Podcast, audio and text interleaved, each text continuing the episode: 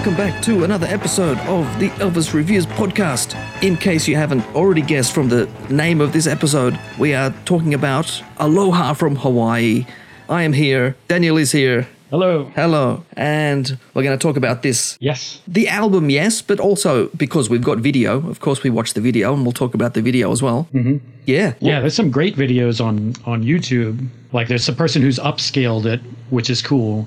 But I ended up watching that one that has all the different All the camera cut angles. angles, yep, yep. Very cool. Yeah, that was really really cool to watch. But yeah, I, I mean, this show is considered by I, many to be Elvis's pinnacle, basically. Um. So I have a little bit of the info. So this came out, it was via satellite live in like Asia and a lot of places, but it didn't air in the United Yeah, States like until April. more than a month later, wasn't it? That was, and it was because they didn't want to put it on at the same time as the Super Bowl or something. Yeah, allegedly it was the Super Bowl and also the movie Elvis Oh, on yeah, tour. that was still in- in the out, cinema. at the same time. But yeah, so the album had kind of a slow start on the charts. It did get to number one on May fifth. After it, it had been on the TV there. Yeah. Exactly. Uh, yeah, it started out like um, like number fifty-eight, and then it went to thirty-one, to twenty, to thirteen, to eleven. 58. And this is the same period of time that Led Zeppelin has Houses of the Holy out, and Pink Floyd has Dark Side of the Moon Some out. big, I mean, very different sort of styles of music, but some big It is. competition there. Yeah, so the week that Elvis was number one, May 5th, 1973, number two, Led Zeppelin, Houses of the Holy. Wow. Number three was Bread. Number four was Dark Side of the Moon. Yeah, this was a big album for Elvis, especially because it's a double album and those Mm. cost more, so they, they're less likely to hit number one because of sales. Yeah, they don't But this sell, was huge. you know, as well as yeah, a single But would. this was a huge album. So we've already talked about the rehearsal, the alternate Aloha, but yeah, the, this show we're talking about today, it was 14th of January because it started after midnight, didn't it? So it would show in the right places. So it was actually the night Right. of the 13th, I think. Yeah, because it started at like 12:30, technically it's the 14th of January, 1973. Honolulu International Center, which I think now is the Neal S. Blaisdell something, which is the same place that Prince played when he used to play in Oh, cool. So Oh, that's that's cool cool. that they they were on the same stage. Mm-hmm. He played there, I think, 96, 97 for those like anniversary or something. He played some shows. He played there in January. Actually, almost very similar dates as well. Yeah, January. So yeah, it, it- produced by Marty Pasetta, who. Yeah. As the story goes, I think Colonel Parker asked a few people, but this was the guy that ended up being the guy. He mm-hmm. flew out to wherever, watched Elvis do a show. It was probably Vegas, mm-hmm. and he didn't seem that impressed with what he saw, which I thought was amazing. There's there's there's an interview with the guy on YouTube, and it's it's really funny because after that show, a day, a few days later, whatever it was, he actually had a face to face meeting with Elvis. Oh, yeah, I have trouble believing some of this story. Well, yeah. I mean, it's and it's probably all from this one With the guns? interview as well. I mean, uh, I'm not bothered about the guns, but It just sounds Marty was basically insane. sitting in this room waiting for Elvis, and then like all all the goons, the the flunkies came in before Mm-hmm. Elvis did. Elvis came in, sat there, apparently didn't say a word, and Mm-hmm. Marty just started talking, saying, "Look, I." I I'm the guy that Colonel Parker has chosen, or hopefully chosen, to produce this big thing. I went and saw your show. Uh, I wasn't that impressed. You didn't. You didn't move enough. You need to lose weight. You need to lose some weight. And I think it was here or some point in this interview, apparently, Elvis literally stood up and laughed his head off because no one had talked to him like that in quite some time. Yeah. And he was like, You're the guy to make this show because you're telling me what needs to happen. And I, that part I believe. Whether, whether I do too. you know, whether the guys walked in with their guns or not, I, I, who cares? But That- that just sounds seem- that sounds totally crazy. believable, that part of it. Like mm-hmm. someone actually stood up and told Elvis because he hadn't gotten the job yet. And I don't Yeah. think he I don't think he was that bothered if he got it. Sure, it would have been great for his career if he did, but I think he mm-hmm. was sort of a if it happens, it happens. If it doesn't, it doesn't. I, so think yeah. he was pretty successful. I I think he did like award shows and things, Yeah. like the Oscars, and but yeah, I'd heard that story as well. The, and yeah, I think it is true. It's weird. I always forget that Elvis did gain some weight in 1972. I always think of like, you know, 1974 and 5 when he started to gain weight. But he did, I think, after Madison Square Garden, but before Aloha.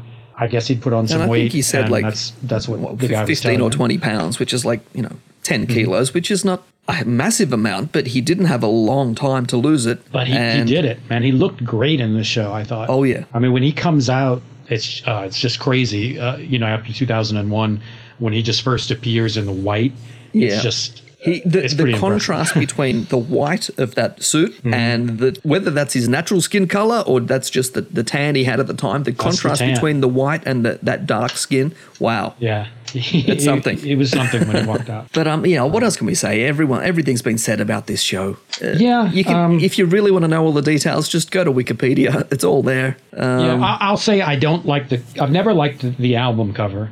oh yeah, There's a there's like a hole cut out, and Elvis. The, the picture they chose of Elvis is obviously before he lost any weight because he's. It's it's one of my least favorite photos of Elvis actually. Ooh. But they had to put this together beforehand because Yeah. it was rushed out the same as Madison Square Garden. Yeah, and the the um, track list I think was a sticker. yeah, it wasn't because they didn't know what the track list was until the last minute. I mean, apart from the picture they used on the cover, I think Hmm? the thing with the, the Earth there and the, the satellite, that's cool. Yeah, it's it's only the photos because there's another photo on the inside that's really weird, where Elvis is basically just cut out of another photo and placed with like hula girls on the side of him, and it just it's just bizarre because Elvis has got the whole jumpsuit and he's got a microphone and he's clearly not standing in the grass with hula girls. It, yeah, I- other I mean that's pretty minor uh, of a quibble, but yeah, other than that. It's fine. I just I wish they'd have done Well, a better job we, with the album. we usually cover. go with the original albums as they were released, but Hmm. you know, the first time I bought this was the CD release whenever that came out, which is that very different cover. It's like a white cover with a Hmm. Oh, that's right. And Elvis, a few Elvis pictures in that in the aloha letters. Much better cover because they were able to use pictures from, from, the, actual show. special. Yeah, yeah. That made Oh, all the yeah. difference. It's a lot better. So Yeah. I, I think we just go. What else is there to say? Yeah, honestly, the first two tracks, I don't know what I'm going to say. so yeah, might as well start. Okay, so track number one. It's also Sprach Zarathustra. One day I'll figure out how to say that correctly. I think you're getting it. I think it's right. Here we go again. What can you say? Yeah, I have not. Well, when Elvis first comes out, like you said, the first thing that you notice is different to the first thing I noticed. What you noticed was the second thing I noticed. The first thing I noticed was just the amount of makeup on his face. um, I don't know if he's wearing makeup. Oh, really? Um, It I mean, he might Oh. be, of oh. course, but he, I mean, he's sweating so much, he's wiping his face constantly with scarves. That's true. Women yeah, in the audience are starts, rubbing his forehead and stuff. the sweat on. yeah, I, I honest, I think that's just him. I mean, he might have eye makeup on. That's been something they've know, said like on his years. cheeks, and it just looked like foundation or whatever you put on your face. I don't know. It just it might have just been the lighting as well. It could have just been I don't know. But the first thing that I thought was, wow, look at all the makeup. And I know it's a big TV thing. Mm-hmm. You know, he probably has, but and that's fine. But now in the the the age of you know 4K Yeah. TV, and you know you can see things a lot clearer than back then. Well, Um, if you watch this upscaled to 4K, it's going to change. It might change the appearance of, of his face a little bit. You know what I mean? True, it might make it look like makeup when it's not. I honestly think he's just he's just that great looking. you know, I mean, I think that was just him. Could be. And again, I, I- say that mostly because of people wiping his face throughout the yeah, concert that's with true. tissues That's and true. scars. Well, I read a book by I don't know if it was a book by Priscilla or if it was a it might have been by Ronnie. I I read some book about Elvis. Uh-huh.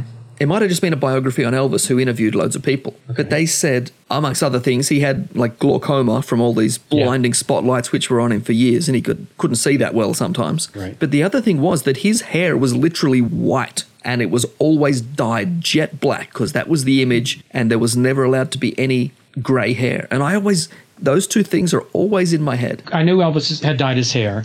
In fact, they had switched hair dyes shortly before Aloha. It's actually dark brown and looks much more natural in this special. Yeah, yeah. It if you go look back more to brown. yeah, there's a couple of periods eh, between 69 and 72 where it's really really jet black like almost blue in light. Hmm. i never really heard about it about it being gray. I knew that you know his his natural hair color was kind of a dirty blonde and it had Well, always yeah, been dyed early black days it was sort of blonde, wasn't loving it? you. Yeah there's still plenty of pictures of him with his natural hair color. And after he got out of the army he did uh follow that dream. That's his natural hair color in that movie. But yeah i don't i never heard about the gray.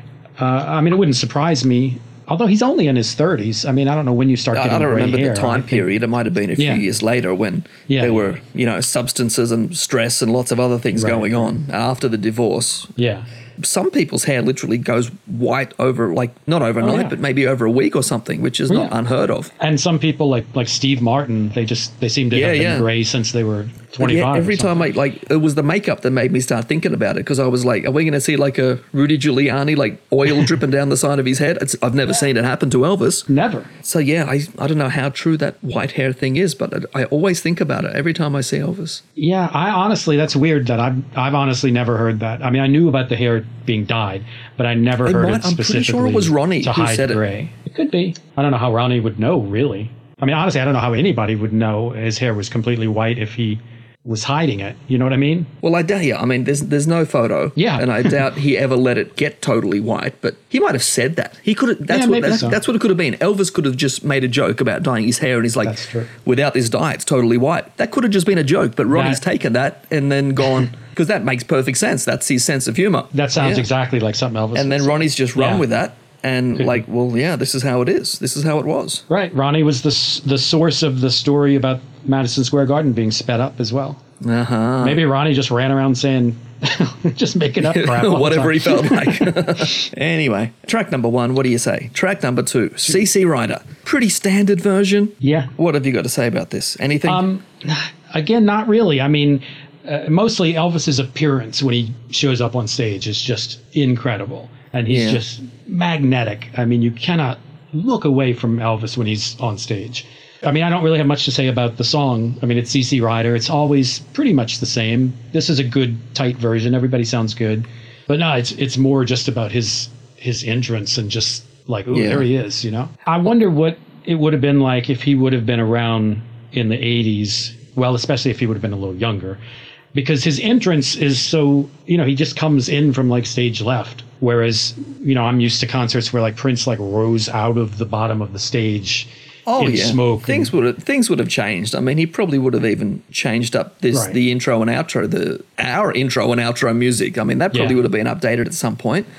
And then you think, what songs would he have been covering in like 1983? Like Hall and Oates? He Yeah. could have been, you know, it just blows your mind to even think about what if he was still around like years later and like covering what we think now, like, you know, 80s, but contemporary songs. It's just, it hurts your head to even think about it. but yeah other than the fact that that his entrance is is just normal where he you know he walks up on the stage and there's no crazy uh, you know hydraulics and smoke and stuff like yeah, he just walks on stage. Yeah. and it's still it's still amazing. It's still electric. this is this first song it's where one of my i don't have a, a lot of criticisms about this show but this is one of them. And it starts to be pretty obvious like right from this first song from all the things that have been written about this show and people have talked about it and there's a million people on youtube reviewing this show and the dvd and everything else mm-hmm. one thing that i kept seeing and reading was elvis was again who knows if it's true there's so much myth and stuff around this show but this one thing kept coming up, and that was that basic Elvis was basically told, "Don't move around too much."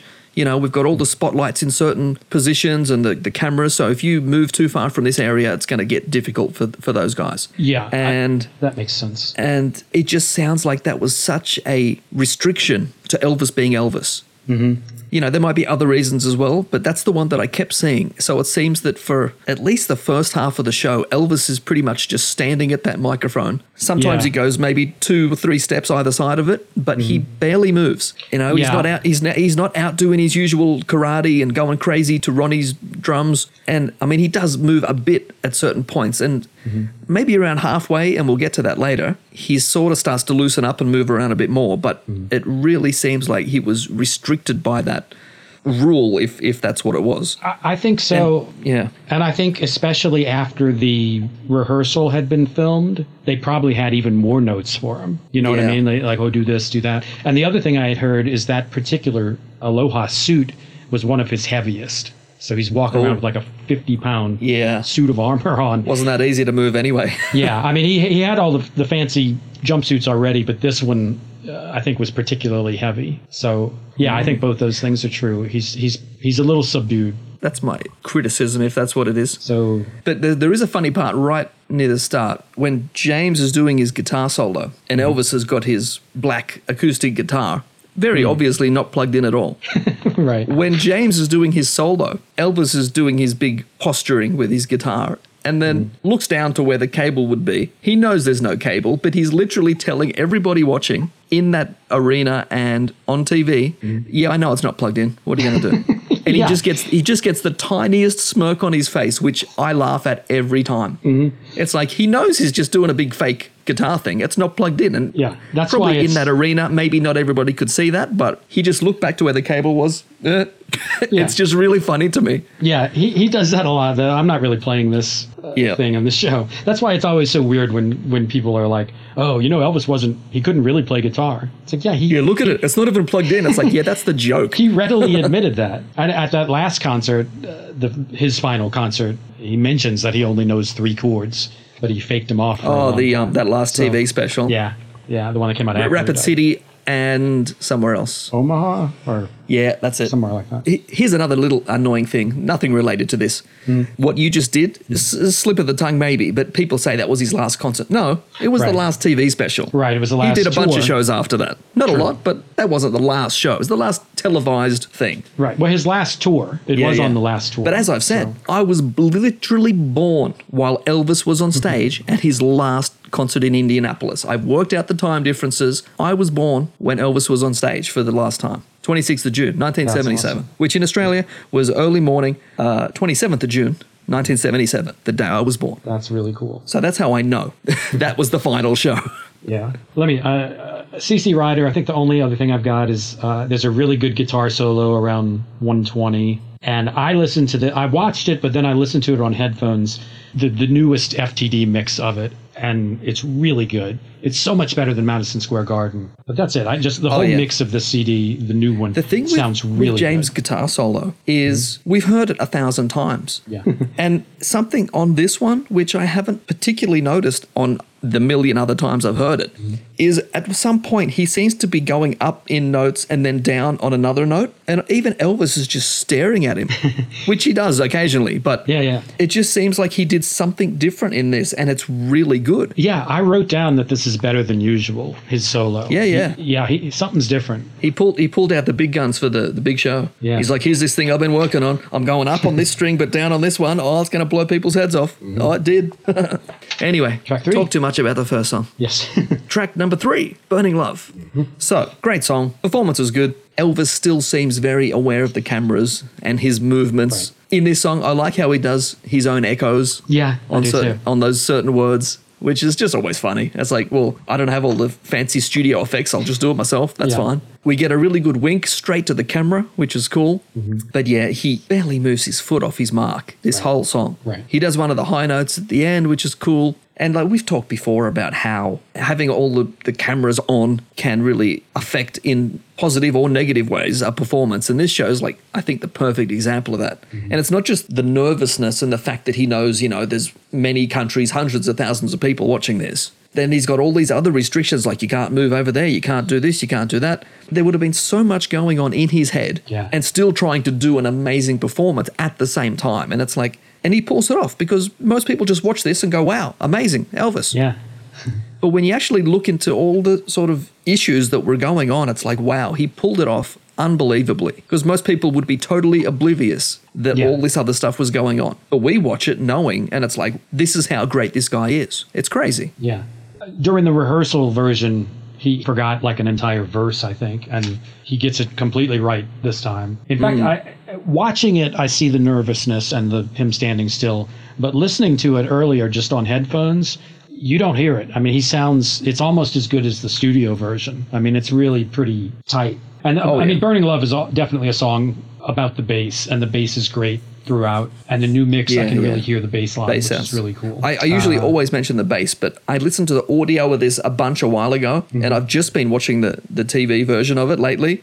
So I, the bass hasn't been, it's not that obvious on that Mm-hmm. Version. But yeah, the bass and the drums throughout this. That's every single concert. We could say the same thing, especially about the drums. One thing about Ronnie, and I, I, I just said this, I think on the last show, literally, from second one of these shows, Ronnie is just at 150%. I right. don't know how he can just get out there from, again, probably just sitting backstage having a, having a rest to just like going absolutely bananas. Yeah. It's crazy. Yeah, and even in the closing vamp, he's still uh, Oh, yeah, as he's still going. as much energy. Yeah, it's still as crazy as Elvis is gone. Elvis has yeah, Elvis has uh, left, the, the building. building. and Ronnie's still going.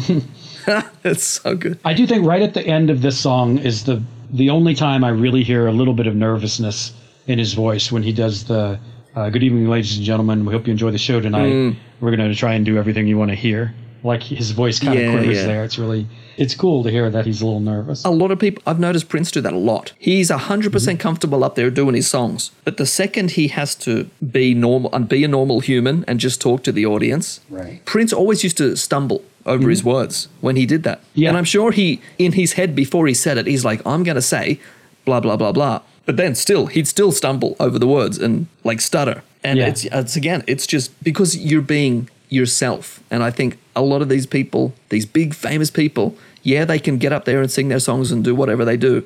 But the second they've got just got to be a normal person Yeah. and relate, it's like, oh, this is this is real. I'm talking. Yeah. and it always seems you always see a bit of nervousness there, and it's always funny to me. Yeah, I think Elvis was definitely more more comfortable singing Yeah. than than talking in front of the, the crowd. So let's go to track number four. It is called something. It's a song by the Beatles. Me to go? I don't really have anything. It's a good performance of the song. it's fine. But another thing that I noticed at this point in the show, but it's been happening since the start of the show, the audience are just sitting there, barely moving. Right. Well, you have to remember the audience has gotten instructions as well. Exactly. That's what I was thinking. Yeah. They've probably been told as well. We've got all these cameras around. I don't want you standing up, getting right in front of it, Yeah. the perfect camera shot and ruining the whole show. So I'm sure they've been told as well. Don't stand up. Don't get up and dance. Just sit there and do your No clapping flash like a good audience. I Yeah. noticed that.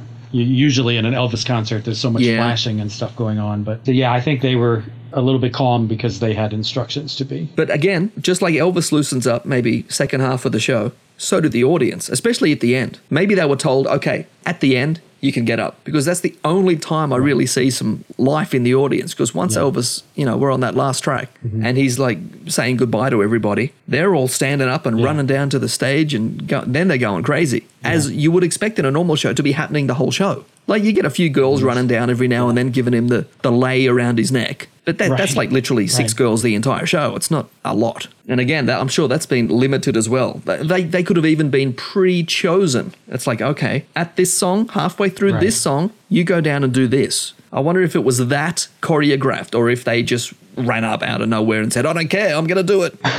I was wondering, the only reason I think it wasn't quite that choreographed is Elvis ends up wearing this ridiculous scarf, uh, not scarf. He, he wears this lei that's way too small for him for half. Oh, yeah. Like he, he's got this cool long red one, and in fact, Yep. during the song, something there's the, probably the most He's got the red the one, most yeah. famous poster of Elvis I've ever seen is taken during while he's singing this song.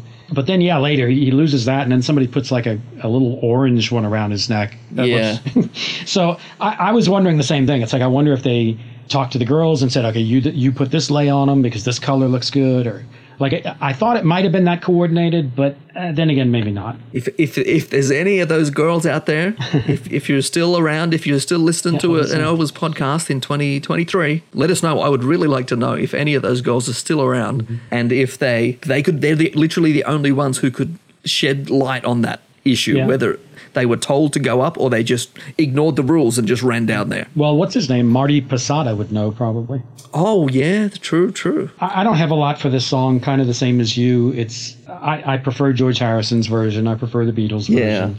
Elvis never sounds like he's really, really into it. I mean, once once you get to the "You're asking me if will our love grow," it's better. But in general, I, I mean, his version of it is never interested me very much. I know what Um, you're saying, and I, I can't think of the exact words either. It's just, I've said perfunctory before. Um, Mm-hmm. It just seems like, and you know how Elvis took all these cover songs from other people, made them his own. This one, not so much. And I Yeah. Mm-hmm. think we've said that before. It's like he's just singing it. He hasn't made it his own. Yeah, And I I think it's such a unique song. I don't think anyone else could. But Mm-hmm. it, yeah, there's nothing amazing about Elvis doing this song. No, I mean compared like to the the very next track. I mean, he seems so much Oh, more yeah. engaged with that song and the lyrics than. So let's go to the next track. It's track number five. You gave me a mountain. Okay, what do you got here? That this don't don't say not much. well, not too much, but uh, this is one that I think he sang much better later in life. Oh, yeah. The same thing with My Yep. Way is both of those songs I think were better in. I think we know, said this ages ago. The the older he got, the deeper the, the bass in his voice got. He could really smash out some of these songs with the power, which you know he wasn't doing in 1956. right. But yeah, I think I I have written down that this is the best his voice has sounded so far this show. Like this is Mm. this is where he feels like he's awake and really really connected. It's it's one of those songs that people always wonder how autobiographical it is that he chose this song because it's about a part of it anyway is about a woman leaving the husband and taking the child, which Mm. is exactly what was happening with Elvis in 1973. So I don't know how much he identified with it or how much he just sang it because it's a, a good song that suits his voice. I think that he must have related to it For sure. uh, on yeah on a few levels, Yeah. Be- and, and he kept doing this song for uh, many I- I years. think so, This was in the set list for quite a while. This wasn't a one or two season and done. This song was there for, for for the long the long haul. But I've got a similar thing. Best performance so far in the show, Mm-hmm. just like you said, is exactly what I've got written here. I mean, this is the first time we really get those great booming vocals and and some movement thanks to Ronnie. Mm-hmm. Ronnie starts doing those drum fills and we Elvis starts to move a bit, even though he's sort of still on that spot. He starts moving around a bit, and I'm like, oh, he's he's getting, you know. he's he's um he's warming up. Mm-hmm. the best thing about the video to this, you know, the album's fine. You can listen to the album, mm-hmm. but on the video you can see, and probably on Elvis on tour and other stuff, but you can see just how much Elvis enjoys the stuff that the band does. Like it's Yeah. really it's really obvious with Ronnie mm-hmm. because he he can't help himself from moving around. But sometimes it's just a tiny little, you know, two or three notes from James, but Elvis knows it's coming. He looks over at James and he, he can just see on his face, yeah, I'm this is I was waiting for that those three notes. Yeah. And it, sometimes it's just a line from the, the girls, the backing singers. And you know, he knows they're coming up to do their bit and he looks over and they do it and he just gets like this grin on his face like, yes. And that's one of the best things about watching this video is you can see just how much the music affects him and how much he enjoys it. Yeah, I have. It's great. I have a really similar note that throughout this show, that Elvis looks at various people in the band or the- Yeah. the, backup singers, and you can just see on his face like he's just he's like how he's. I don't know if it's pride or it's got to be partially. Yeah, yeah, it could be proud, of- you know, especially knowing that this is together. going out to the massive Yeah, TV audience and he's like, yep, nailed but it. But he just yeah he just nods approval constantly Yeah. to different people in the band throughout this whole show. It's it's really cool. And you notice it in the, in the next track, which we'll get to, Steamroller Blues. After that, Elvis sings the first line, and then James does his guitar thing. Halfway through that first line, Elvis has already turned to look at James, ready for that, that little guitar thing. And he just stares at James like, yeah, yeah, you did it. That was your bit. You nailed it. Yeah. And it's just great. Agree. And he, like you said, he just nods. He's got that little smirk on his face, like, yep, that, that's how it's supposed to go. Yeah, yeah. He definitely. I I think he definitely knew he was knocking it out of the park this Yeah. whole concert. Okay, so track number six, Steamroller Blues. Oh, now this song's really the first time we get some Glen, some uh, great Mm. piano on this song. They you only get a couple of camera shots of him, but you can hear it, Mm. and uh, it's just great. There's after the guitar solo, some great vocals from Elvis. Uh, you again, I said this, I think in the last show. I think it was Mm. Fairy Tale. Once you get to Mm-hmm. that third verse, Ronnie sort of changes the way he's drumming, and he does it on Steamroller as well. He just makes a slight change to the way he's playing the drums after the guitar solo. The hi hat's just a little bit more open. It's just a it seems a little bit more sort of swing, and it, ju- it fits so well, you know, with how the song's going. But yeah, it's good. This could be my favorite so far. I don't know. I mean, you gave me Mountains great, Yeah. but then this is Steamroller. Come on. This is one that people tend to say that the rehearsal version was better, and it might have been Uh-huh. only because he does he does miss one line in this because he's kissing a girl in the in the early Mm. part of it. I can't even remember which line he missed. What I love is again this new mix on the FTD sounds so good, and I especially love the very end where I I don't ever remember being able to clearly hear that Elvis ends the song by going "Whoa, mother," and you can hear it clearly on the FTD. It's really cool. Steamroller Blues, it's a really cool song. He seems to really be covering a lot of famous songwriters at this show. I mean, he's got George Harrison, Marty Robbins, James Taylor wrote Steamroller Blues. Uh, My Way's Paul Anka, Leiber and Stoller, Chuck Berry, Jimmie Rodgers. He's Hank Williams. Like he's really hitting the some major songwriters, and I wonder Well- if that was uh, a conscious I effort. suppose knowing that this was going out live to some countries and then delayed to other places, Mm-hmm. this could have been one of the first times some countries were even seeing Elvis. Yeah, you're so probably I guess this could have been, you know, let's do the best like representation Mm-hmm. we can. Let's do the whole range. We'll do the blues, we'll do the ballads, we'll do the rock, we'll do we'll do everything because this is our chance. This is our chance. This could be our only chance, really. You know, this went out to like Korea and Vietnam and like so many countries. Eh, it's crazy. Crazy. So, yeah, but I'm sure there was, and again, this would have been Elvis's choice on the songs, mm-hmm. and I'm sure he would have wanted to show the best of what he could yeah. do. And this, the- of course, was yeah. technically the single, except it wasn't. It was the B side of Fool. Uh, but this is basically the single from I think this show. one benefit of Elvis not moving around too much is that he's a lot more focused, I think, on his Yeah. vocal performance, which of course is good. But myself, I'm not sure whether I'd rather see or hear a slightly less polished vocal performance if he could just be himself on stage and move the way he wanted to move, or move less and get a better vocal. Yeah. I, I don't know which one I would prefer. I mean, they're they've both got their you know plus and minus. I suppose the good thing is we've got other videos apart from this Yeah. show. There's so many other things we can watch and get either of those things. Well, and the thing is, if you watched, you know, that's the way it is. I mean, you pretty much got both. Mm. Uh, but now you're right; it's become more of a one or the other thing in '73. Yeah, he's very. I, I haven't wanted to do any anything particularly critical because I really enjoyed this show. But if you compare it to him in 1970, just three years earlier, I mean, he is. Uh, drastically different. Mm. Although, again, uh, this might be with him, like you said, him having to stay still, him wearing the heavy suit, him. You know, it is a different a different thing than him in Vegas. But then, as an Elvis fan, are you not annoyed that this version that we see of Elvis is the one that's probably the most famous? No, I know it's not his best. I know his best maybe was just a couple of years earlier, and that's the way it is. But no, it's still a. I mean, he still looks incredible, and he still sounds incredible. The video, the movement. He looks great. He sounds great, but the restricted movement really sort Oh, of gets to me. Because Yeah. again, you can go back to That's the Way It Is, or even Elvis on tour, or just a year or two earlier, and there's a lot more going on. Mm-hmm. But because of the restrictions of this whole broadcast, it's like you Yeah. just stay on your spot as much as you can, Yeah, I guess that one aspect of it bothers me. and it's just like But- ah, okay. again the the photos he looks so damn good and the the audio is good so yeah i mean it's rare that i really sit and watch this Oh yeah, I don't think I've so watched it, it, it for at doesn't bother least me that much 10, 15 yeah years. same here it's been a really long time and just like every single thing that we've done in this podcast it's always better than i remember it always When I watched it the first bunch of times years ago, Mm-hmm. I didn't know all this behind the scenes stuff, and I just thought, okay, that's good. Yeah. But now that I know, it's like stay on your mark, don't move. Yeah. It's like ah, restriction. I don't like it. But anyway, let's go side two to track number seven. Is this side two or side? It is. I guess if we got double vinyl, we got A B C D. I guess or side two. Yeah, side one two three four. We've got My Way. Yep. Track number seven is My Way. Great vocal performance. And again, just like the last track, you'll notice the last bridge and chorus, Ronnie really swings it up on the drums. And it's such an obvious change to my ears. And now I'm aware of it. He seems to do it on a lot of songs. i'm gonna have to listen for that because i'm not really Usually, when it I comes up, haven't I, mean, noticed. a lot of Elvis songs don't even have a third verse, but like pretty much the last bridge and chorus of this, you just hear, and it's usually just a slight change, but to me, it's so obvious. Mm-hmm.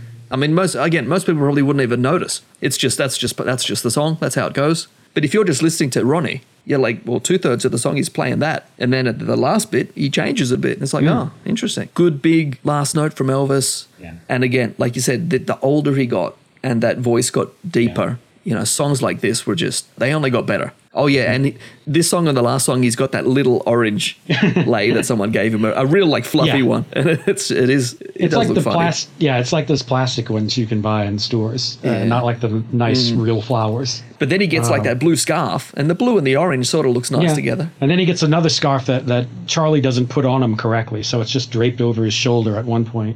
Um, Yeah. Anyway, uh, let's see, my way. I, I've got, again, kind of the same thing that you just said, and the same thing I was saying about you gave me a mountain. It gets better later. Mm. I will say that, again, that, that new mix, the FTD mix on this is so amazing. It used to bother me, the violin part always seemed a little, Oh, yeah. a little bit either too loud or a little too thin. There was just something about it that didn't work. The new mix, it doesn't bury the violin, but it blends it so much better. It's just the arrangement just sounds Mm. completely different on the new FTD mix. It's really good. That, that's our um, that's our Uh, recommendation. yeah, I do. Go and go and listen to the new the new version. Yeah, the original's great, but it's Yeah. better. So this is what originally a French song, and I think Paul Anka wrote the English lyrics to it. And Paul Anka specifically has said that he did not think that this song suited Elvis. But this is one that he did make his own. Unlike something, this is him owning a song. and he did this right Uh, up to the end. end, Like, he- absolutely. this was in the set Yeah. forever. I think he identified with with lines like "to think I did all that and not in a shy way." Uh, I think Hmm. th- there was a great documentary called "This Is Elvis." I think it was 1981, maybe, and it used "My Way" as the the climax. And during the the 77 version, but during it, you know, they're showing like all these scenes from earlier in his life, and it's really affecting. Yeah, I, I think this is a song that he he took to heart, and he's never done a bad version of it, but he has done better versions. You know what they nail in this song, but generally they don't. And that is at the end of a song, there's like usually some big last note, and Elvis will like punch the air or put his hand Right, up or down to stop the band. Like that's the last second of this song. This song, My Way, they get it. But a lot of songs in this show, they're off. Hmm. And as tight as this band seems at times, they weren't so good with ending songs, which I hate to say. But the more that I watch and hear, it's um wow, they can be off by like a second, which Elvis does his hand down, Right. and then the band's still going for another second. You're like, can they not see him? So, so is this something you noticed in the video? yeah, yeah. Yeah, I noticed that in the video as well. But when I listened to it, I didn't hear a single. You can't no, see him, No so, sloppy yeah. endings. So, uh, That's one benefit of audio yeah. only. but I, I totally know. I noticed the exact same thing where he would do because he was always doing this hand motion, and Yeah. yeah, the band was not right immediately on it. But yeah, mean- it doesn't doesn't show up in the I audio. mean, Prince did that a lot, Oh, and if sure. they weren't right on, man, someone's losing a hundred bucks Yeah. that night. That's you Yeah, failed. very different. But Elvis is just like, oh, that's that's how it is.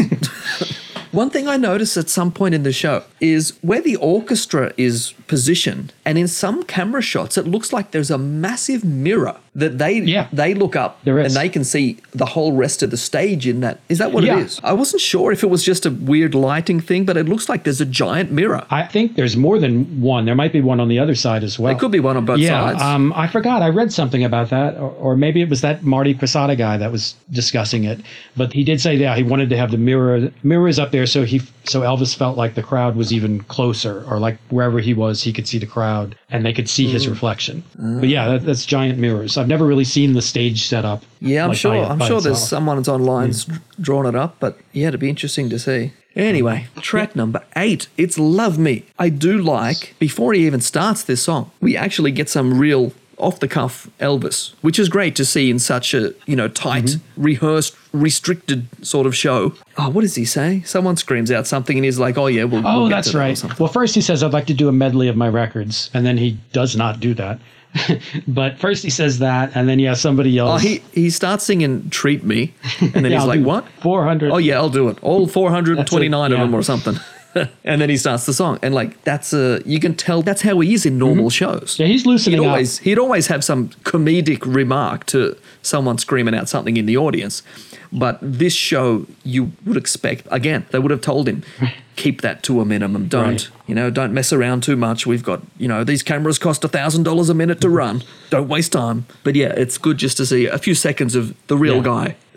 but um, what do you got? I, I actually, I know I complained about this song on the last one we did at Madison Square Garden. I actually think this is a, a pretty good version of it. Again, that new mix helps a lot because one of the things that I hate about the arrangement is JD Hmm. going boom, boom, boom. Bo- bo- bo- bo. And the new mix, it's still there, but it's way buried where it ought to be. Yeah, this is actually a, a surprisingly pretty good live version of a song that he almost never did a good live version of because he was usually giving away scarves. This was the kiss the girls. It was. throw the scarves But he around. actually, this is a pretty good live version. One of the best, really. Yeah, I don't there have you much go. else. You heard it here first. Yeah, I actually like a live version of Love Me from the 70s. There's one bit in this song. He says your heart's beating close to Oh, mine, and he With does that like the mic thump on his Yeah. chest.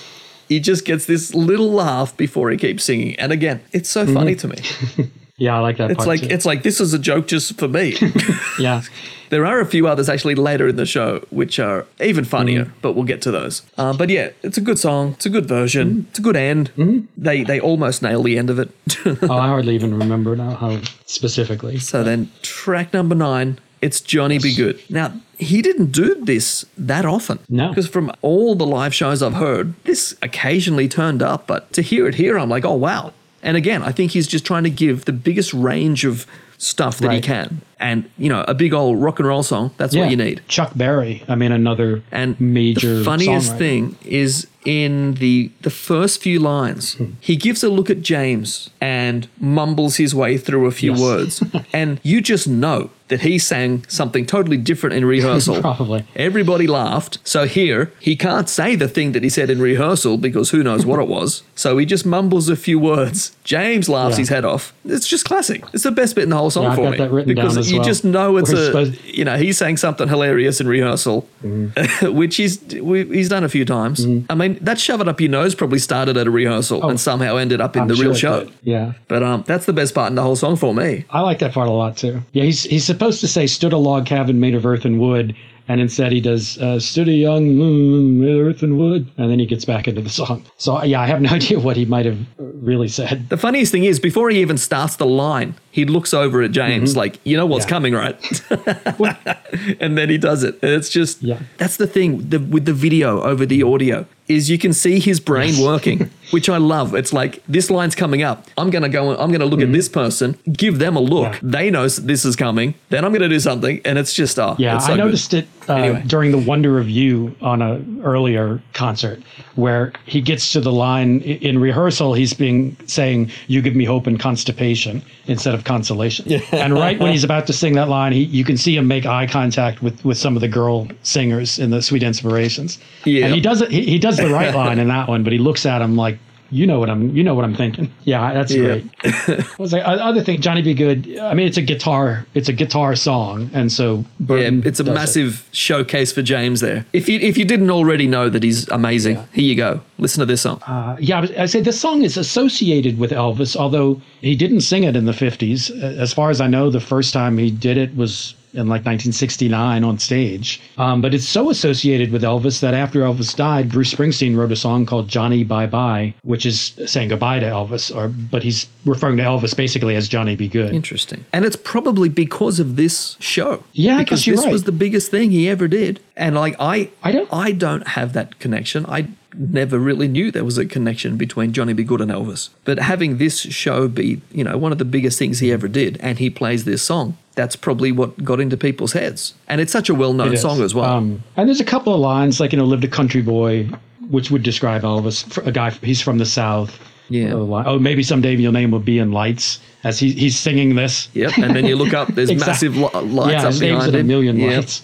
You'll be the leader of a big old band. Yep, definitely tick. a song associated with Elvis, but def- not one that he did in the '50s when I, I guess it originally came out. Yeah, it's it's Mm. good. Uh, This is one that he didn't do in the rehearsal. It's it's new for the this show. Yeah, Uh, there were just a couple of differences, weren't there? I don't know if this is the first one and we skipped it. I think this is the first difference. Possibly. Yeah, I think because later on there's um is a long tall Sally hold it a shaken? Is that that's not in the rehearsal? Yes, yes, Yeah. So I remember watching the alternate one and I'm like, oh, oh, that's not there. right. Well, he, um, Blue Suede Shoes as well. Mm. But um, I don't have else, much else for Johnny B. Goode. Like I said, it's he's only ever done it live. They're always good versions, except when they're part of the introductions. Oh, when it's yeah, they did used to be- thirty second. They did Yeah. used to be with like school Yeah. days and He would introduce James, and he would do like Yeah. thirty seconds of Johnny B. Goode. what was that? There was school days. There was was it love letters or Yeah, and then- There's a few songs that used early morning rain. hail, rock and roll. They, yeah, a few different ones ended up in the band introductions. They sort of went through different ones. Anyway, track 10, it's over. He barely moves off his Yeah. spot for this one, which is fine. It's a ballad. I don't expect him to be jumping around Yeah. like crazy. Good to hear this one. This wasn't a permanent inclusion in the set list through the 70s, so it's good to get something I, that I just wasn't expecting, and this was the one for this show, I think. Big End, of course. That's that's about it, isn't Um, it? this uh, so far is probably my favorite track on the album. I Oh, know, wow. I know, it surprises you probably, but but yeah, I like this one. Oh, this is a sad, depressing song, of it's- And it has some great lyrics. Uh, it was written by Jimmie Rodgers, who has written a bunch of stuff. But just lines like, you know, if time were not a moving thing, I could make it stay. This hour of love we share would always be, there'd be no coming day. It's it's got really good lyrics. And Elvis, I mean, he just nails it. Yeah, this is a big highlight. After My Way and You Gave Me a Mountain, this is, yeah, like one of my favorites of the entire show. Uh, yeah, I, other than, again, the FTD version is really, really mixed fantastically. I mean, it's so good. The strings and drums, it's just this, it's just really, really well done. This done. whole show is just a big ad. Go and buy the FTD. yeah, Aloha.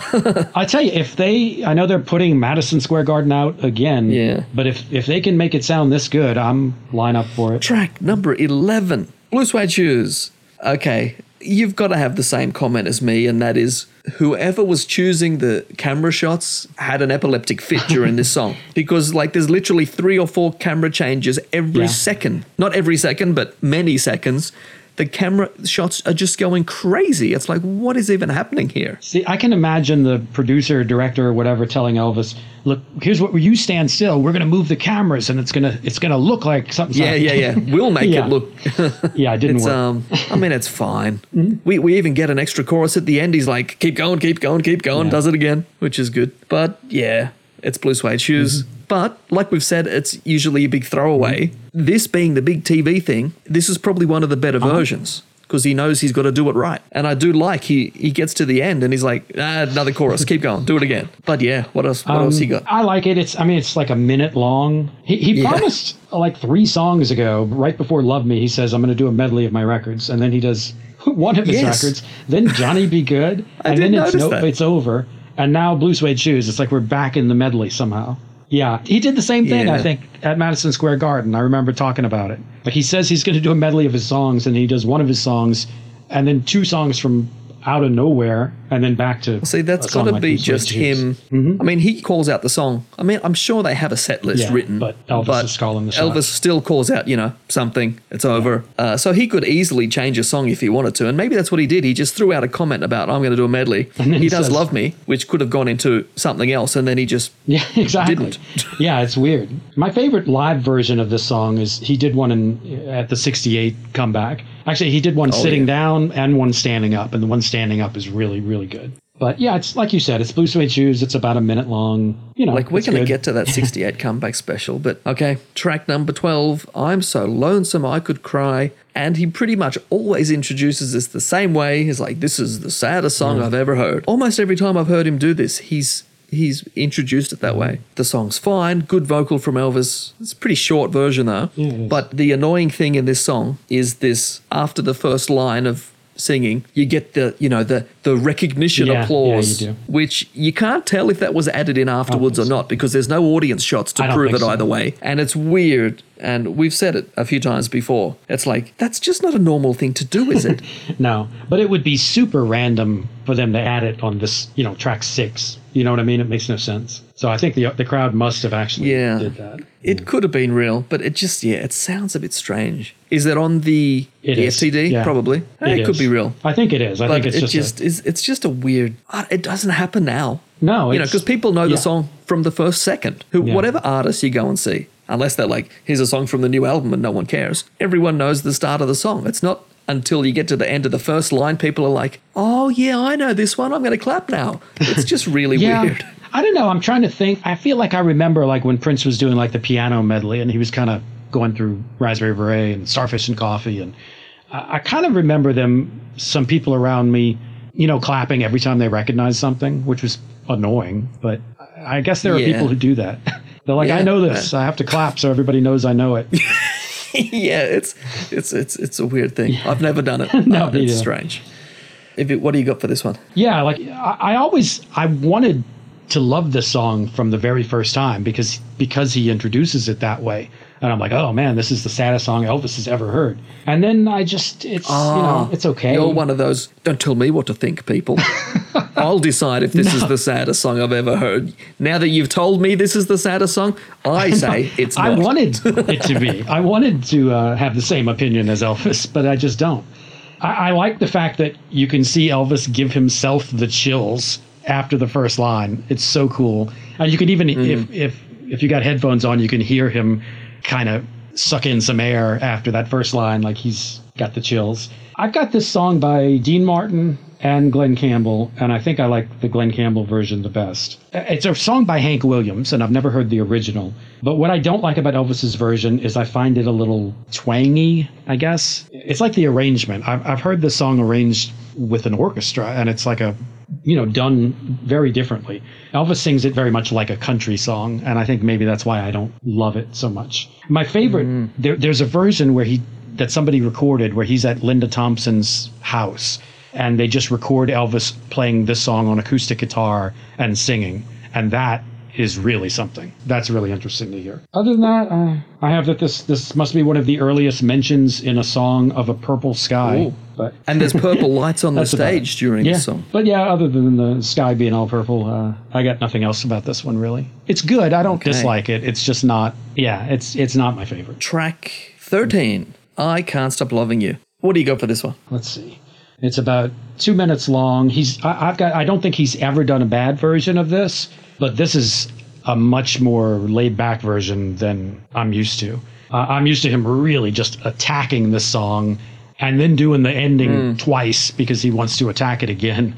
And this is probably the most it's not bad but it, it does feel like his most casual version i've ever heard him do of this song. Like he's really not screaming his head off like, I, like he does a little bit toward the end but it's a good version. Like i said i don't think he's ever done a bad one but but i would put a lot of other versions ahead of this one The funniest thing by the way this he song attacks it. is right at the start. Oh, yeah, Charlie yeah. gives him a glass of water, and I think later on in the show there is Mm-hmm. revenge for this. I think as soon as Glen sees Elvis drink the water, he starts playing the piano introduction to the song, and straight away Elvis just looks at Glen, and then there's like a two second delay before he starts singing Yep. because he's got to swallow the water, and then later on we'll get to it. I think there is revenge for that. i was wondering if you noticed that Oh yeah, the revenge part because i uh, it's kind of hard to spot Yeah, even on the multicam version, you can Mm-hmm. Yeah, just sort of see it. It's not captured Yep. that well, but it happens. He really starts to move around the stage a bit here, which I Mm-hmm. think is great. And he really starts to get into this. He's moving around.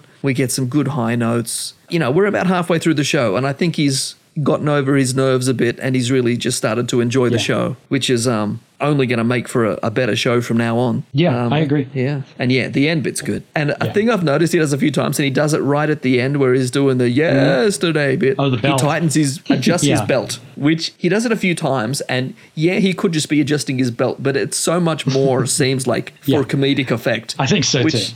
Mm-hmm. It could be both, but it's it's funny both times. Yeah Every time there were a couple it. of times during the show that i noticed him doing the like pulling his belt up like it was falling off kind of Yeah, thing and it, it's like adjusting it just before like a big note or something. It's like here we go. I'm getting right. ready for this. yeah, there we go. That's it. So track fourteen. This is the last song on this on this the, side. yeah this is the last song on the first Okay, record and it's Hound Dog. Track fourteen, Hound Dog. Right. Super quick version of this. Yeah. Uh, I didn't look at the seconds. It's probably forty seconds or something. yeah, it's, it's, really quick. but it's probably less than Wow. that because there's probably Audience at the end, yeah. stuff. But yeah, I don't have much. I just have that it's yeah, it's done pretty much at the normal speed. He doesn't like at Madison Square Garden. He did like a bluesy version and then went into a fast version. This is just straight ahead Hound Dog. Yeah, there's not a lot to say about it. I mean, it's a pretty good version. It's very short. It feels like it should have been part of that medley that Elvis didn't do. Um, yeah. I like the ending where he says, "I was just a baby when I did that song." Although he uses Yeah. an expression that I hate, "I'm lying like a rug." I feel like people used to say that in the '70s all the time. It's one of those expressions like "I'm as as broke as the Ten Commandments." I don't know. It, it's it's an expression that always bu- bugged me. It's not that big a deal. Yeah, I, I heard him say I'm Yeah. lying like a rug, and yeah, I, I understand Yeah. what it means, but I don't think I've ever heard anyone say it before. I've heard my dad say it. Yeah, it's just I, I can't think of any other ones at the moment. But yeah, Well, I mean, it makes sense. Yeah, a rug lies. literally Yeah. lays on the floor. So, okay. I get it. I get it. I just yeah, nobody says that anymore. he, he- dated himself. okay. Yeah. So we're going to track 15. Or- if you've got a CD, uh, it's What Now My Love. Or the first track on the Second second, disc, yeah. It's a great vocal on this one, especially that last part. But, you know, that must have blown away Yeah. everyone in the audience. Yeah, it had to. But I don't have a lot about it. It's okay. It's not my favorite Yeah, song. I think during the rehearsal, I probably talked about this one a lot already. This is probably in my top five Elvis songs ever. Oh, wow. I just love. I, I, I, It's always the ones I'm like, yeah, I don't really care about it. And like, this is my favorite song. it really is. I, I like the. I, I love the music. I love the way it, it just builds and builds, and it's just that that insistent dun dun dun dun. Oh, yeah. dun dun dun. dun. and you got all the Oh, orchestra and strings amazing. and stuff come in. And I Yeah. just- it's one of those big dramatic, It is. you know, operatic songs that you know he loves. It is, and one of the writers. It looks like a French name. I can't even pronounce it, but it looks like it's another French a French origin, which is his kind of thing. It's got to be Uh, French or Italian. Yeah. It's a song about suicide, which I don't know if everybody picks up on that, but it's like he's singing about there's nothing left, only my last goodbye, and that's the the final note. My last goodbye. Yeah, there's now that you've left me, there is nothing, only my last goodbye. So yeah, it's like this big, crazy, dramatic song about killing yourself. Uh, and he just, I mean, he just blows it away. When he gets to the line, "Here come the stars tumbling around me," that's when the drums and the horns kick in, and it just becomes I, I don't know. I have trouble going through the rest of the concert after this song. Like I've watched this a few times, and once I get to this song, it's like I got to take a break. But I, I don't know what else to say. I, I like that there's a version that the Royal Philharmonic does the backing. I like that one a lot, maybe better. But that's about it. This this is just like Impossible Dream on the last show. This song floors Oh, me. yeah. This is this is the one that is just like I don't know how you can go mm. on after this.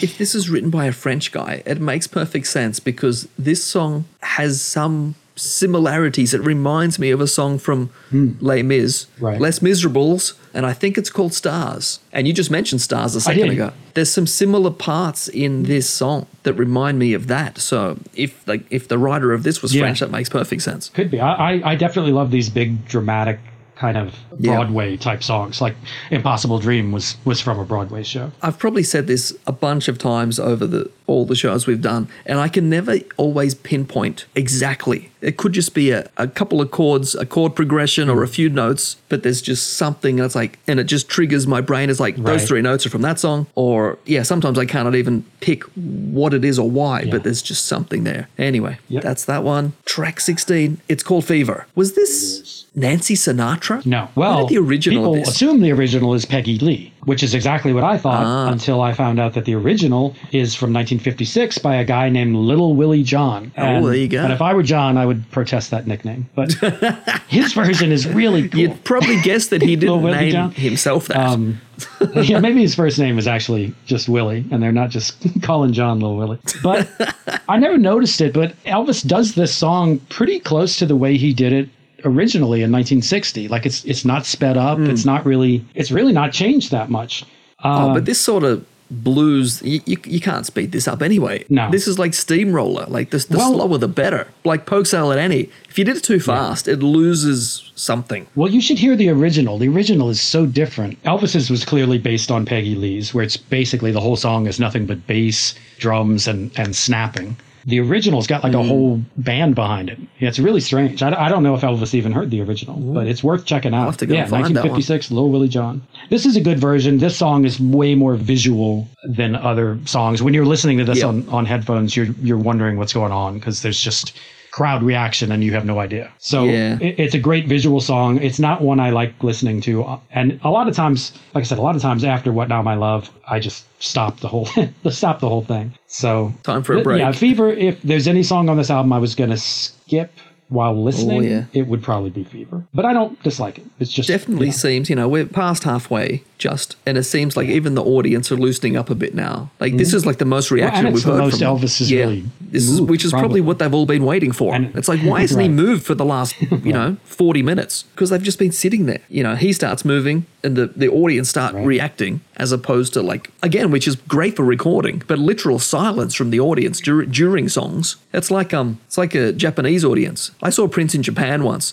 I loved it. It was absolutely amazing. I think I've mentioned this before. They might do the recognition clap actually. As soon as he starts a song, they're like, oh, yes, I know this one. But literally sit there in silence, unless he specifically said, you know, clap your hands or sing this. They will sit there in silence, just take in that performance. And then at the Yeah. end, massive applause, which makes for great record. If you're recording a live show, absolutely perfect. I um I can't even remember the artist now, but I've got a, a live show from Japan. As like the album starts without crowd noise; it starts with the music, and I, there's no way of knowing that this is a live show until the song ends There's a couple Yep. of seconds silence and then polite Yep. applause. Yeah. Yeah, really once they're sure Yeah, it's over, Amazing. now Yeah, we clap. Perfect for recording. I loved it. I wish I could see every concert in Japan. I just love I just love the the respect and politeness I wonder. in the way that they react. It's Mm-hmm. it's how my brain works. Like when I saw Prince in America, like there were women around me who literally just screamed through entire songs, and it's like I want to Yeah. hear the song, not you. You're literally deafening me. 30 centimeters from my ear, just screaming like, and they're uh, so loud. I wonder if it would have. so loud. The difference between going to see Prince in America and Japan, you would not believe that it's just insanity. The difference between the crowd, the way that they react, and I know I know which one I prefer. I wonder if, if Elvis ever would have played Japan, if that kind of a reaction would have freaked him out. You know what I mean? He's so used to Oh, the. I'm sure they would have. well, they probably would yeah, have I told mean, him. I, yeah, I guess you're right. I mean, they have to prepare him. I, mean, just feel like a part of every Elvis show since the 50s is getting the audience to scream at, at some point. To, You know what I mean? It just seems like such a part of his deal. Oh, they learn their parts though. If they know what's expected of them, like they know they're expected to sit in the audience and clap at the end of a song. But if they've like heard bootlegs or they've seen other shows where you know this is where people scream, they'll do that because that's what's expected of them. They, it's just such a respect for the artist. Like he expects us to scream at Yeah. this part, so that's what we'll do. Uh, I just, I'd love it. Uh, just about with Fever. Obviously. The Okay. funniest thing about Fever is just, and it's very obvious here, but it's in other songs as well. And it's just the the chain reaction of Ronnie does a little drum fill, Elvis does a move, the audience scream, Elvis gets the little smirk. Right. It's like one, two, three, four, and it's just it's so fun to watch. And like you said before, Yeah. you can't take your eyes off him. And when stuff like that is happening, Mm-hmm. you cannot because you're like, what's he gonna do? What's is he gonna do a smirk? Is he gonna smile? Is it what's he gonna do? The chain reaction of just those things in a row. It is. It's so fun to watch. And again, you don't get that just No. with the audio. You hear the drum fill, you don't see Elvis move, then you hear the audience scream, and then you don't see the Elvis's reaction. So you're only getting literally half yeah. of it That's with why, audio. like I said, this song for me is kind of the most skippable. for audio. yeah. Unless, yeah, unless I'm watching Then you it, but I'm watch gonna- it. I'll definitely watch it. So it's track 17. It's Welcome to My Mm. World. What do you got for this one? There's a part where he's doing a little tug of war with a, one of his scarves and a girl in the audience. I love that. Oh, yeah. Um, And he's still got this orange scarf, little orange lei, little fluff still Yeah. there.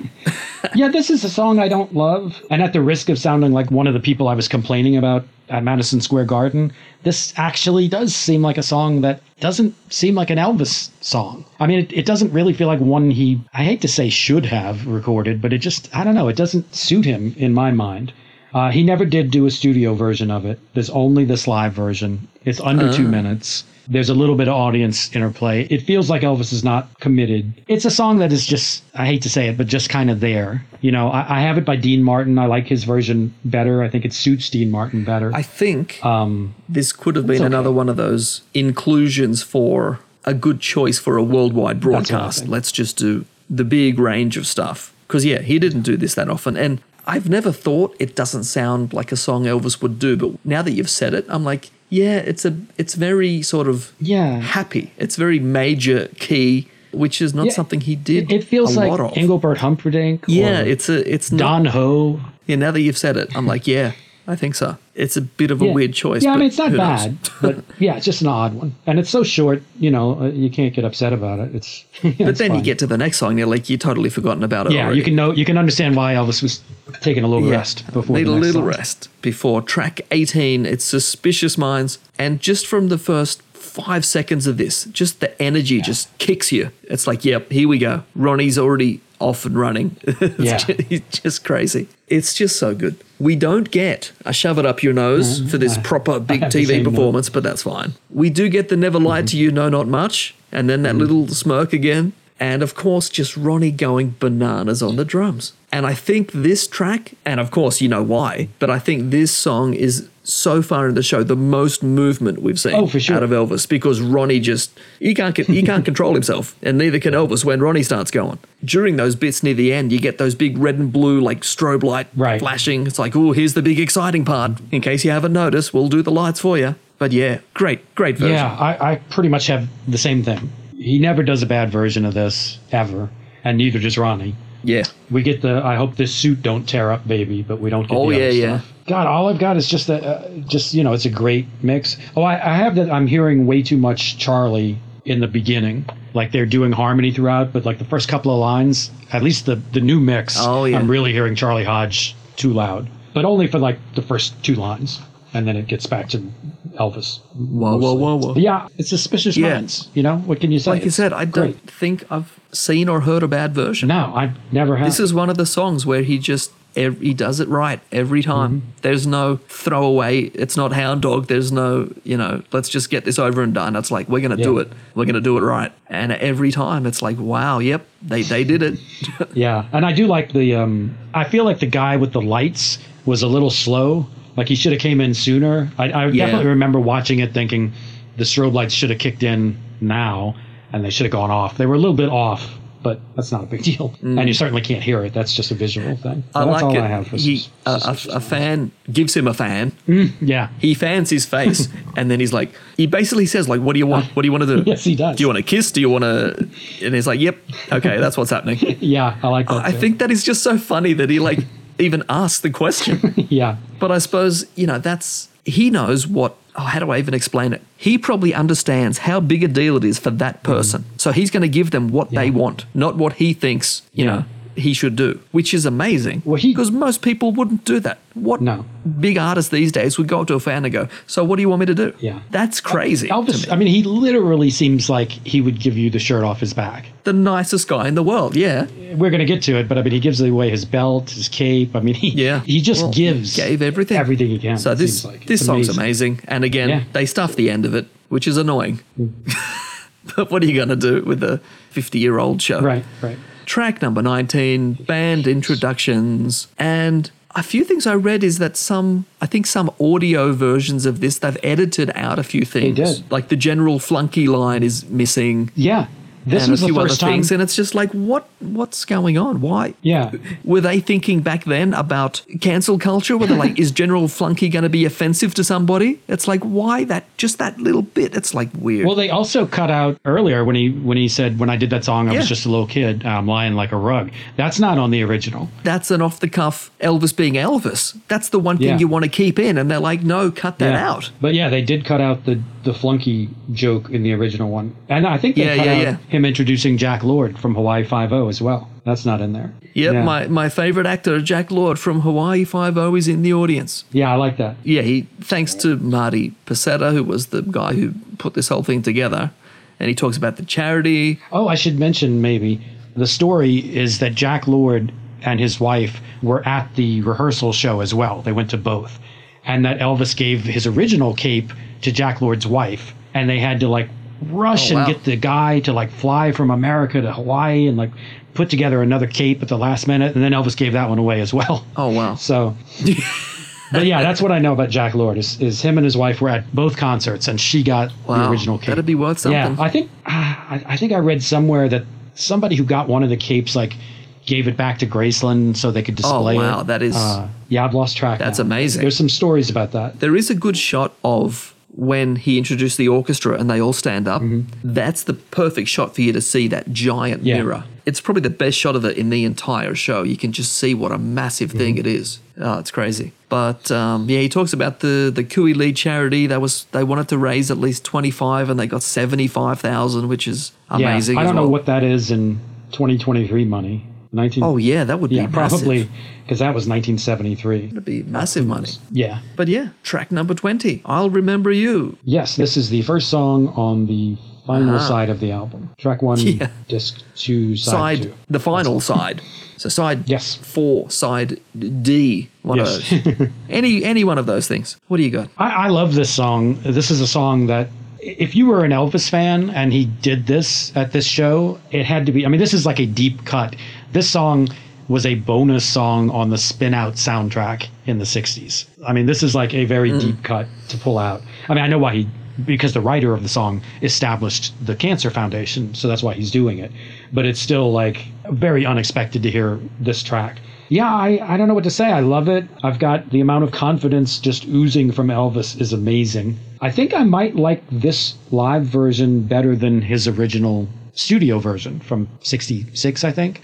It's just it's really good, and the new mix is also really great. The strings sound really good. Yeah, I, I, it's a great song. Love it. Glad he did it. Well, even on the the normal version, like uh, on the video version that I'm watching, you can really hear that orchestra. They're really even that's mixed pretty well. Which you know, some tracks they sort of get lost a bit, uh, especially when you've got all the big the rock band stuff going on. But you know they're there, and you can hear, you can sort of hear. Oh, there, there's an orchestra there doing something. Yeah. But here they're really up front, and it's it's nice to hear them clearly. Yeah. There's a part in this song which I talked about before, and it's where there's like a key change, like two thirds of the way through, mm. and he sings this "I'll. Yeah. remember," and then he lands on a different note that Yeah, you're yeah, not yeah. expecting. And it's so it's so nice to have a really good close up Yeah. of his face because he know that he nails that note, and then the band comes back in, and again he just gives them this look like, "Yep, nailed it again," and it's Yeah. just so good to see. Yeah. But yeah, he did this song on and off. I've heard this on a, a lot of live shows that I've heard. Not loads, but. Yeah. enough. He was doing it in but it's uh, yeah, it was good Yeah, that he did it. he was doing it a The little more bit I the year before. The more. I think about it, this show is I such a great, uh, like a promo reel for Elvis. It's like look at all these different Yeah. songs I can do. It's like there's literally everything here, and yeah, and then we go straight to track 21, Long Tall Sally, whole lot of shaking. finally on. the oldies yeah, medley. which he promised about nine tracks ago. exactly. Oh, I, I just love the rock and roll stuff. Yeah, this is a great and, one. And again, James does his solo, and Elvis just gives him his 100% full attention, just stands there and stares at him Mm-hmm. and watches the whole thing. Amazing. Can you imagine? I don't know Justin Bieber, but I, I don't see him doing Right. that. No, he'd be over there, like, looking at the crowd and stuffing around and not paying attention to the band. Yeah. I really like the line about bald headed Yeah. Sally because he laughs, the band laughs. This is a song. It's a song by Little Richard originally, a classic rock and roll song. Elvis did record it. It was on his second album in 1956, but that's only half the medley. The other yeah, half, didn't he used to also do? Oh, wasn't there? There's another version where he puts like flip flop and fly and something else. on the yeah, end there's a well. really long medley on the Elvis Live in Memphis album in 1974, I think. Mm. And yeah, that one's got a really long medley with Jailhouse Rock, Flip Flop and Fly, Lawdy Miss Clawdy, Long Oh, Tall Sally. It's got a, Clawdy, I haven't heard that love song, for so that was long. one of the first 45s I think I ever we'll had get to that. was uh, Lawdy Miss Clawdy. Anyway, so the other half of the medley is a whole lot of shaking going on, which uh, everybody knows by Jerry Lee Lewis, but he's another person that is not a songwriter, which I, I don't think people know that. People assume Jerry Lee Lewis wrote his own songs like Elvis, but neither of them were songwriters. Uh, Elvis had done a really good studio version of this just a couple of years earlier on Elvis Country. And yeah, this is good. It's fun. It it fits. It's good for the show. It's always good. He didn't do it very often. Maybe because he it wasn't his song. and Maybe he felt uncomfortable doing it. I'm not sure. But yeah, it's a good version of a of a song he rarely ever did live. With the the shake baby shake part, it gives him a good chance to you know shake his legs around and do Yeah. the thing that a lot of people probably Yeah. came to see him do. Especially you know in some of these countries where they mightn't have seen a lot of Elvis, but they just heard about this guy who shook his legs when he danced. Well, they get a Mm-hmm. Bit of that here. Yeah. So then we go to the the, the big, the big one, one, yeah. track twenty two. An American trilogy. I just love the start when James is playing the guitar. Elvis Mm-hmm. is literally standing, facing like a meter away from him. He's right Mm-hmm. in front of him, and they're like just staring at each other and both doing their their parts. Yeah, this is actually the the song where I made the note that you can see Elvis Mm. giving nods of approval to different people throughout the show. That he knew they were all just nailing. Oh it. yeah, when the the backing singers as well. yeah, all of them. Yeah. He just literally puts his mic down, just stands there and stares at him and listens to it. But every time I hear this song, and you actually get a really good close up oh, of the the, guy when it's the flute solo, mm-hmm. I just think of the pressure that guy is under to nail that part. Like, there's literally hardly anything else playing, it's just you. And all the people in that massive arena, plus all the countless people who were watching. I mean, fair enough, it's just a normal show. There might be, you know, a thousand people, whatever. But I think of the pressure on that guy Yeah, every that's single funny. You- time just to nail that part. We've had such scary. similar reactions to every song on this show. It seems like because I had the same thing. Yeah. Like when they cut to that close up, I I have the same thing. Like that Oh, guy's yeah. gonna be under so much pressure. because what, just one wrong note, and it's like, oh my god, you've ruined the entire thing. I definitely have heard a live version where the flute does miss a note or does hit a wrong note. Oh. But man, I couldn't tell you which one. I know Oh. There's one where there's a trumpet solo instead of a flute. And that's kind of weird. Oh, wow. Yeah, that's on that was on the silver box set in 1980, but it's probably been put out elsewhere now by FTD. But yeah, I had the same thought. Like this guy's got to be under so much pressure. But just like Elvis and everybody in the band, everybody just nails it this night. And that is the coolest part. Right after the flute solo and the music starts building again, and you can see, and Elvis is Oh, just yes, like yes. yelling off mic to the band. You can see him, Yep. his mouth going, yeah. And that part, I mean, how anybody could not get chills when he comes back in, beyond me. It's just incredible. I've got literally the exactly the same thing. It's like you know that part where it really builds up, and you, so you can good. just see like the intensity on his face, and then he starts to shout. You can see how much the music So is good. affecting him, and he. Uh, I've got So exactly good. the same thing written there. It's just great to see it on such a cool Yeah. close up as well, because they could have zoomed way back for some stupid reason, but no, they got the camera angle Yeah. perfect that time. And Right I had on him. totally forgotten that he gave his belt away in this show.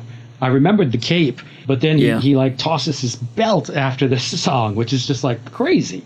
Yeah, it, it's like his impulse is to just give so much that you know he's he's tearing his clothes off and giving him away. I mean, he's just it's insane. There's a funny just part so just before into it. that after the Yeah. flute solo, uh, mm-hmm. just before it starts to build, he's Oh, staring know at what you're gonna say. maybe uh-huh. Ronnie, maybe it's Ronnie, and you just see I him you were say that. blow Yeah. Yeah. his hair up, and you know that's to try and make someone laugh. Be- Yeah. Because you just know that's what he'd do. And again, he's just Yeah, got the I love that. tiniest smirk afterwards. It's you barely Yeah. notice it, you, but you it's caught there. all the Then it starts you to go caught all crazy. the cool little pieces that I caught as well. Yeah, that's all the stuff I love. Those little blow at his hair like that. Yeah, awesome. You have to. It's Elvis. How do you not? But you know, No. You could get other people who would watch this and they wouldn't see any of these things. People see things differently. so that track is great. Let's go to track 23, A Big Hunk of Love. It's a great version of this. The best part about this whole song, apart from I like the song, Mm-hmm. is this is where we get to the revenge yeah, yeah, yeah. That's right. from the screwing up the start of was it Can't Stop Loving You? Yes. Where he was drinking the water and Glen's like, I'm gonna get him. Yeah, So the funniest part of this is in the piano solo, just when, that's when it ends. just like in Can't Stop Loving You, it was just when Elvis had to do his big 1st mm-hmm. few words to the song. Glen screwed it up for him. At least in this part, Elvis waits till the end of he gets to the end of his piano solo, and then Elvis throws Yep. his water on him. and I think Glen is expecting it because if you watch Glen, Oh, he's definitely the whole solo, he cannot take his eyes off Elvis because I think Yeah. he knows the second that he does, that water is coming Yeah. his way. Like Glen barely looks down for a, a millisecond Mm-hmm. to look at what he's playing because he doesn't want to take his eyes off Elvis because he knows the Yeah. second that he does, he's getting wet. And it's just really funny to watch. And again, you know, this is literally five seconds out of this whole song, but that's the only part I'm talking Mm-hmm. about in the whole song. and of course you have no idea if you're just listening. That's strictly a visual thing. Again, yep. Yeah, it was hard to catch because I, was watching it too, and I was watching Glen, and he's like ready for the water to hit him, like right from the beginning. Like he's he doing looks, his big solo and he's just staring at Elvis. Yeah. and then just when Elvis throws it, you see Yeah. Glen like duck to the side to try and miss it. It's just really funny. And then there's another shot where you actually see the glass hit the stage, which I guess it's plastic because it didn't shatter or anything. Yeah, I think it's just a plastic because it. Yeah, Yeah, there's one shot. It just drops yeah, on one ground. shot where you see it in the you know behind Elvis because Elvis is like after he throws the water at Glen, he just immediately heads to the other side of the stage. and with much. a big smile on his face because he knew what he just did. the other thing about this song is this is another kind of a deep cut. I mean, this is like a 1959 song. It came out when Elvis was in the army. I can only assume that the lyrical similarity with Burning Love might be why they chose this song because it's another big hunk of love. well, also I think it might have been. Um, Mm-hmm. Yes, they're trying to do a big range of you know genres Yeah. of songs, but they were probably also trying to do a range of songs from different eras because they want true. stuff for the new Elvis fans, they want stuff for the really old Elvis fans. So you've got Hound Dog, you've got some older stuff, and this was one of those yeah really early ones. It does make me wish he would have gone back to this particular session more. Big Hunk of Love is from that. One Night is from that session. There were a lot of great songs. I Got Stung. A lot of songs he never did live. It's just, it's interesting he chose this one because all of those songs were really high quality. But yeah, this is a, this is a great one. We mentioned a while ago that how good would it have been if he had gone back and re-recorded in like 1976 even though he wasn't recording then if he had re-recorded those really early songs with the voice that he had because the songs he recorded in Yeah. the you know in the 50s he had this really high really young voice. He's like ba ba ba ba ba. And then later the voice was just Yeah. so different. And if he had sung some of those songs oh my god just to have those versions would be amazing. Well, in a lot of ways, that's, you know, this is amazing, really, that he covered this in 1973 again. Like it's hard for me to call anything a surprise because I've heard this show so many times, but this is a sort of an odd song choice. You know what I mean? It, it just wasn't one he did that often. Big Hunk of Love. It's just good. Yeah. And this is where I think you see probably one of the best shots of all those massive Yeah. lights up on the back of the stage there. There's a wide shot and you can see like all the Elvis and the, Yeah. the images and stuff. It's really good. And then he sort of wraps it up. He introduce again, he introduces um a song from Blue Hawaii. Yeah, but it makes more sense here because he's in Hawaii. Oh yeah. Just in case you Hawaiian people didn't know. Yeah, I've made a couple of movies here. yeah. So it's track the final track really. Twenty four. Can't help Yeah. falling in love. Song he did it at every show. Kind of hard. to, Before this song, he's getting his cape. Charlie's putting his cape on, Mm-hmm. and then yeah, like you've mentioned, he ends up throwing it into the crowd, which is very Yeah. unexpected because those things wouldn't be cheap. oh hell no. You know, you're Yeah. talking even then probably thousands of dollars, like because they're all got like Yeah. I don't know gem stones or stuff stuck all over it. Yeah, and they're handmade. I mean, specifically for him, and and the same Mm. thing with the belt. Like I so, the belt. I totally forgot he did that. But yeah, the belt and the I cape did, went out. I did read about Crazy. the belt as well, and again, big money on those things. Yeah, and again, for the cameras, I'm giving them everything. Yeah. because you know, if this was a if this was a Prince concert and he threw his guitar, you know, as soon as Prince is off the stage, security's in that crowd grabbing that guitar back. No. no one's keeping that guitar. Um, great big end note, of course, for this. And then finally, when he's this song is over, you see the audience Mm-hmm. Yeah. actually moving. They're jumping around. They're going crazy because it's the end of the show. And I just wish they could have been doing that for yeah, the whole show. that would have been that would have made it more interesting if there was a lot more audience. I think the first half of the really show would have been, a. I won't say quite different, but it would have been different if Elvis saw the crowd having Mm-hmm. a lot more fun than they appeared to be having. If they actually were allowed to get up Right. and do what they wanted, Yeah. I think he would have been a bit less nervous because, you know, if he's looking out and just seeing everyone sitting Yeah. there silently, Well, that's why when you mentioned concerts in Japan, that's why I was kind of wondering if how he would have responded to that. Would he have, like you said, they would have told him. But still, if you're used to getting a specific reaction from a crowd and you're not getting it, that's got to feel Yeah. bizarre. And and I assume that's what happened in this show too. They, you know, like you said, they the crowd had to stay in place because they're filming. You couldn't have mayhem in the in the aisles. And Elvis has to stand still, and so yeah, it's a little bit awkward in the in the beginning until it loosens and I'm, up. Mm-hmm. I'm guessing he would have been aware as well. You'd think that the audience has been told to, you know, just calm down a bit. So don't be rattled when you get out there and they're not Yeah. reacting the normal way. He must have been told that Oh, because yeah, if they didn't tell him that, that's um some sort of negligence. Yeah, no, I'm I'm sure he knew. Yeah, I can't help falling in love. I don't. Yeah, nothing I can say about it either. It's it's always good. that's the end of this show. It's a great show, and I haven't watched it for so long. I should say this is the end. This is the conclusion, the the outro. It's Mm-hmm. great, and yeah, Elvis is off the stage, and they're all just still going. Ronnie's still going crazy. Yeah, it goes quite a while. Oh, I was happy to watch this because yeah, it's been so long since I've watched it. Yeah, it's like I had been so long since I had seen it, and then I had watched the the rehearsal one not long ago, and I really this was so much better than I remembered it. I, I didn't remember it being that much better than the rehearsal, but it's it's way better than the rehearsal to me. Uh, during the rehearsal, Elvis was really forgetting lots of lyrics and just seemed kind of sleepy for half of it. He's wide awake from the start in this one. But yeah, in many ways, this is like the pinnacle of his career. He kind of conquered the world, and for the next four years until he died, it was just nonstop touring of North America. So this is kind Yeah. of the big. This is the way I think most people sort of remember him. Uh, I, I think this is kind of when Elvis became enshrined, almost like like this is this is like when he Yeah. ascended to to whatever he became. Like this is the image. What can I say about this album? As an audio album, it's fine. I wouldn't rate it that much better or that much worse than any other official live albums. It sounds fine. It's mm-hmm. it's like I said because he's so focused on his vocals and not jumping around. The vocals are better. I mean, the, the previous, the album right before this was Madison Square Garden. And I mean, this has got a much better sound, I think. especially yeah. on the new FTD. Go and buy it. But yeah, I mean, considering the very last album was another concert, the way this one was recorded seems much better. I'm guessing maybe Marty was responsible for that and not Oh, yeah, probably. Felton. I think Felton was sick or yeah, something that's right. around this time. I read. Yeah, there's a whole thing with Joan Deary and some fight for his job behind the scenes. Oh, wow. Yeah, there's a whole thing going on.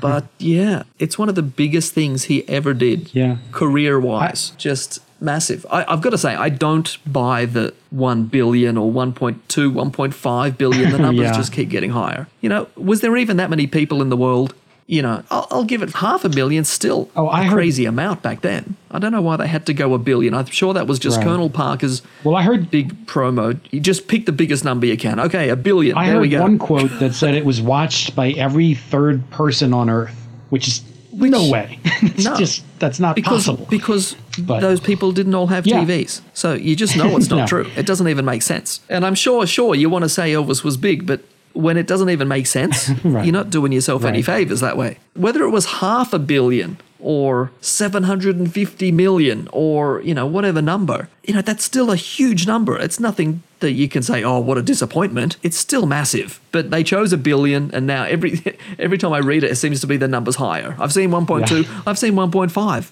billion. It's like, no, Yeah. that is insane. Yeah. but this was But yeah, yeah. it's a great album. I, I I don't know. I think this was the last number one album of his life. I think so. I Some think things might have gone to number like one that. on the country chart, but this was his last number one on the yeah the Hot 100. General. Yeah. Uh, after he died, Moody Blue hit it, but during his lifetime, this was the last Mm, true. big album, and this was really a big album. Like I said, I mean, I read the other things that were on the charts at the same time, and it's it's crazy for a double album to go number one and to sell the way this did when competing with Led Zeppelin and Pink Floyd and all this other stuff at the same time. I mean, this was a triumph. There's no doubt. when this came out, uh, would you say this was before he was really he got that reputation as being just a, a Vegas Yes. sort of act? Like he'd had done Vegas, but that wasn't his main reputation at this point, was it? I think the same people who had issues that I talked at length about during the Madison Square Garden concert.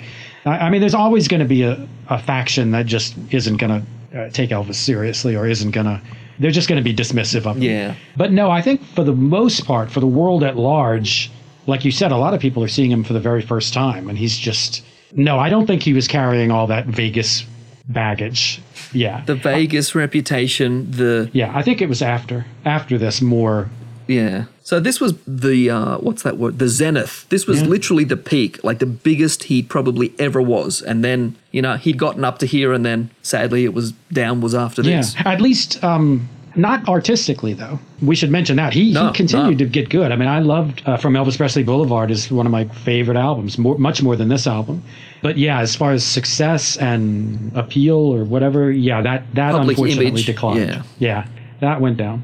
And we can.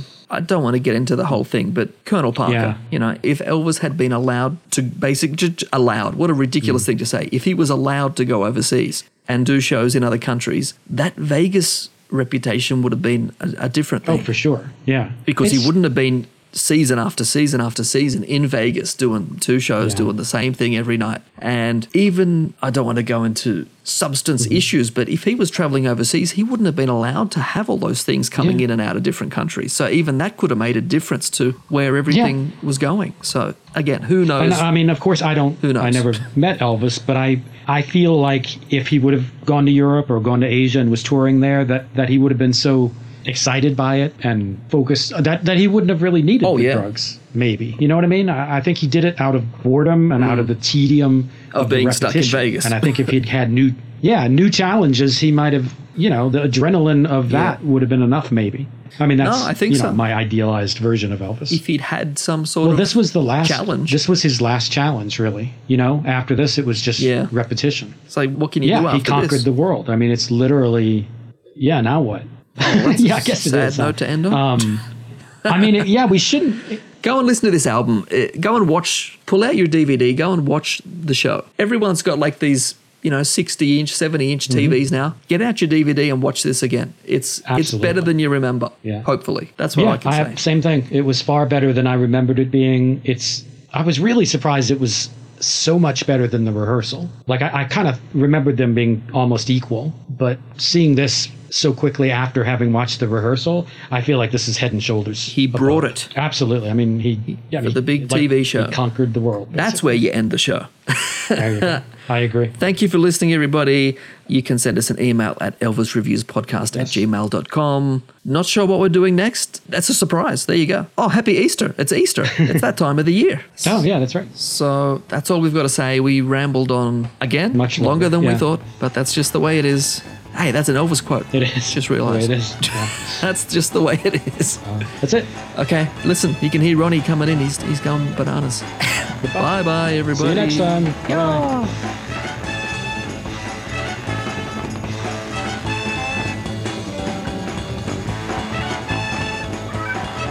Elvis has left the building.